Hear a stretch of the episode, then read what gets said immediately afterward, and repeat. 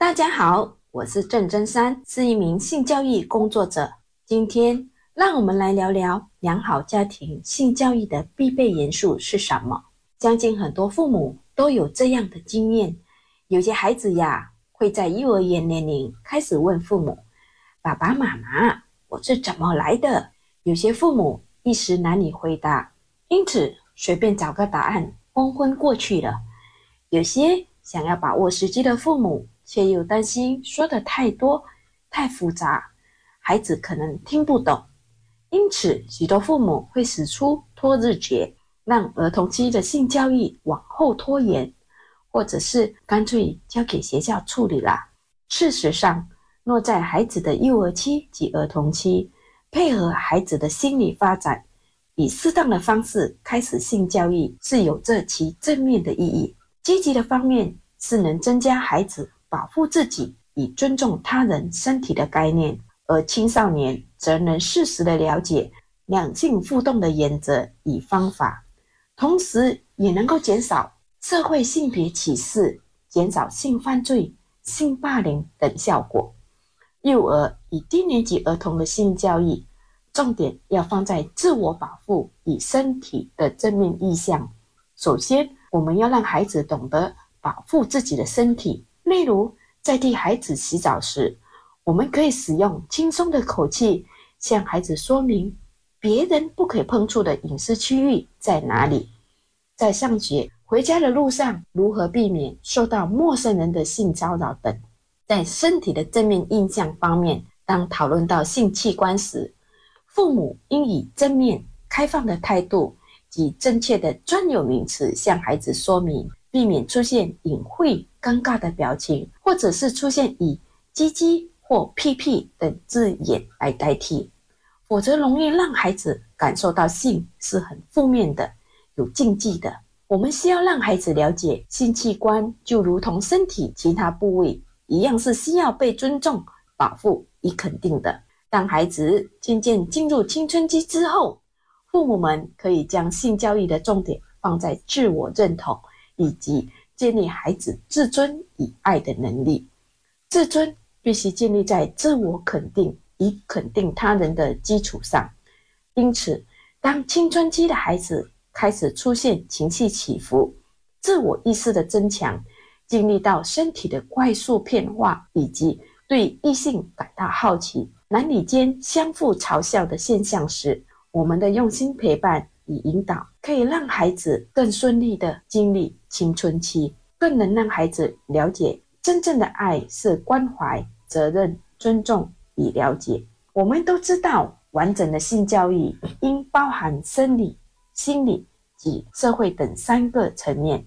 父母除了利用这些方法让孩子了解性的生理与心理变化之外，更重要的是，要让孩子们透过父母的身教与隐性学习的示范，学习情感表达与沟通的能力。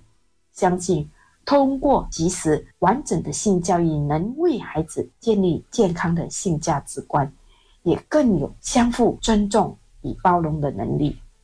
爱生活节目内容只供参考，不能作为治疗或法律依据。一段关系如果要走得长远，就要建立有素质的亲密关系。爱要幸福，马来西亚首个性教育节目，邀请医生、性教育工作者、心理辅导师陪你从心理到生理学习健康与正确的性爱态度。每逢星期五上午十点至中午十二点，爱 FM 爱要幸福，我是关爱你生活的敏明。大家好，我是郑真山，是一名性教育工作者。有一些父母亲和我说：“我知道性教育的重要性，也认同家里父母亲要学习和孩子谈。但马来西亚的国民教育就没有性教育内容吗？”其实，马来西亚性教育已经被纳入在健康教育学科里头。马来西亚教育部现今主要在中小学阶段推行性教育。根据教育部的资料，小学性教育的内容主要分为健康、生殖与社会教育。那为什么我们不能完全依赖学校老师来教孩子性教育呢？最主要的原因是，家庭是孩子们价值观和文化观念的主要来源。家庭性教育不仅仅涉及生理层面，还包括道德和价值观的传授。父母可以与孩子一起讨论性行为，他以尊重、责任和互相关心之间的关系，帮助他们形成积极的性价值观。另外，孩子们的性教育需求也会因他们的年龄、成熟度和背景而有所不同。在家里面，父母亲可以根据孩子的需求和水平来提供信息，而学校通常是大规模的教育。难以满足每个学生的个体需求，加上孩子们可能在学校之外遇到性问题和挑战，如果他们只依赖学校来提供的性教育，可能会错过及时的信息和帮助。最重要的是，性教育应该是综合性的，包括生理、心理、社交和道德方面的知识。性教育应该是家庭和学校之间的合作。而不应该完全依赖学校老师的教育。家庭在教育孩子有关性的道德、文化和价值观方面发挥着至关重要的作用，而学校可以作为一个补充，提供生理和性健康知识。这种合作可以帮助孩子得到全面、准确和个体化的性教育。我自己的父母亲是属于弹性色变的爸爸妈妈。他们也从来没有想过孩子有学习性教育的需求，于是我的童年几乎是在缺乏性教育的环境中长大。我对性知识其实不太了解，儿时遇到过被性骚扰的情况，还不懂得求助。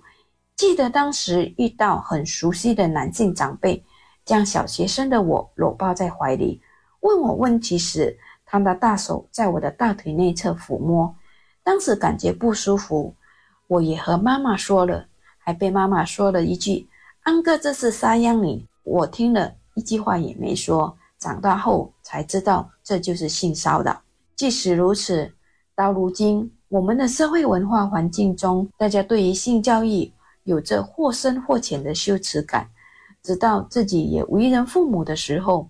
当孩子询问一些性相关的问题时，才发现自己缺失的性教育，那种感觉就像人生必修的性教育科目，我们还未考试就已经毕业了，这时候也已经在教育子女的路上了，但我们却还在发现和学习中，如何让爸爸妈妈不迷茫和害怕呢？一段关系如果要走得长远，就要建立有素质的亲密关系。爱要幸福，马来西亚首个性教育节目，邀请医生、性教育工作者、心理辅导师，陪你从心理到生理学习健康与正确的性爱态度。每逢星期五上午十点至中午十二点，爱 FM 爱要幸福，我是关爱你生活的敏明。大家好，我是郑真山，是一名性教育工作者。让我们一起来聊聊。做父母亲在家庭里与孩子有性教育的交流，事先又需要先做好哪一些准备呢？首先，父母亲对孩子提出性相关的问题时，抱着开放和尊重的态度，坦诚的回答问题，而不要感到尴尬或生气。当我们能够表现出尊重孩子的好奇心，孩子会觉得和爸妈讨论性是被接受的，间接中也就鼓励他们主动与你交流性的疑问。但很多父母亲烦恼的不是自己的态度不够坦诚，而是担心自己的性知识的不足，觉得自己准备不够会误导孩子。例如，女儿问妈妈：“保险套的用途是什么？除了避孕功能，是不是还有其他的好处？”如果妈妈觉得自己没办法当下回答女儿的问题，她可以坦白的和女儿说：“妈妈知道保险套有避孕的功能。”但不是很清楚它是否还有具备其他的好处，不如我们一起花时间来了解保险套。下来，妈妈可以陪伴孩子一起研究和寻找答案，以确保他提供的信息是准确的。也可以和女儿一起延伸问题，了解女儿为什么会询问这个问题，透过聊天的方式教女儿寻找正确的性教育的方法。例如阅读性教育书籍，观看既有医学或科学解答的资讯影片。父母亲具备的性态度和知识储备，但往往来到交谈时，却常常会阴沟里翻船。尤其当父母亲可能在与孩子讨论性话题时，不自觉的在语气中带有指责的语句，这让孩子感到非常的不安，也不想和父母亲继续讨论这话题。那么，所有的讨论空间就会关闭起来。所以，性话题是否能在家庭中自然的讨论和了解？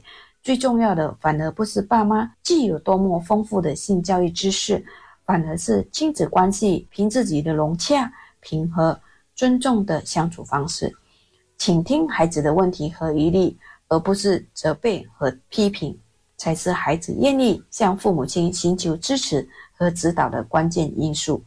家里谈性议题最适合的时候是什么情况呢？我自己在家通常是晚餐时间。这是我们家最放松的时刻，大家都分享自己一整天遇到什么有趣或者倒霉的事情。这个时候，孩子感到舒服也安全，自然就可以开放的提出他的问题。像我家的女儿就分享她学校同学早恋的事情。她说：“爸爸妈妈，我们的学校发现同学早恋就会被记过，还会见家长。其实。”如果同学可以好好的读书的话，是不是就可以谈恋爱呢？像我班的小胖啊，之前喜欢班上一个成绩很好的女同学，他为了追这一个女生，今年的成绩可好了，一点都不像老师说的谈恋爱会影响学习。当孩子提到这问题时，就是我开始和孩子讨论什么叫早恋。大人担心同学谈恋爱影响课业学习之外，他们还在担心什么？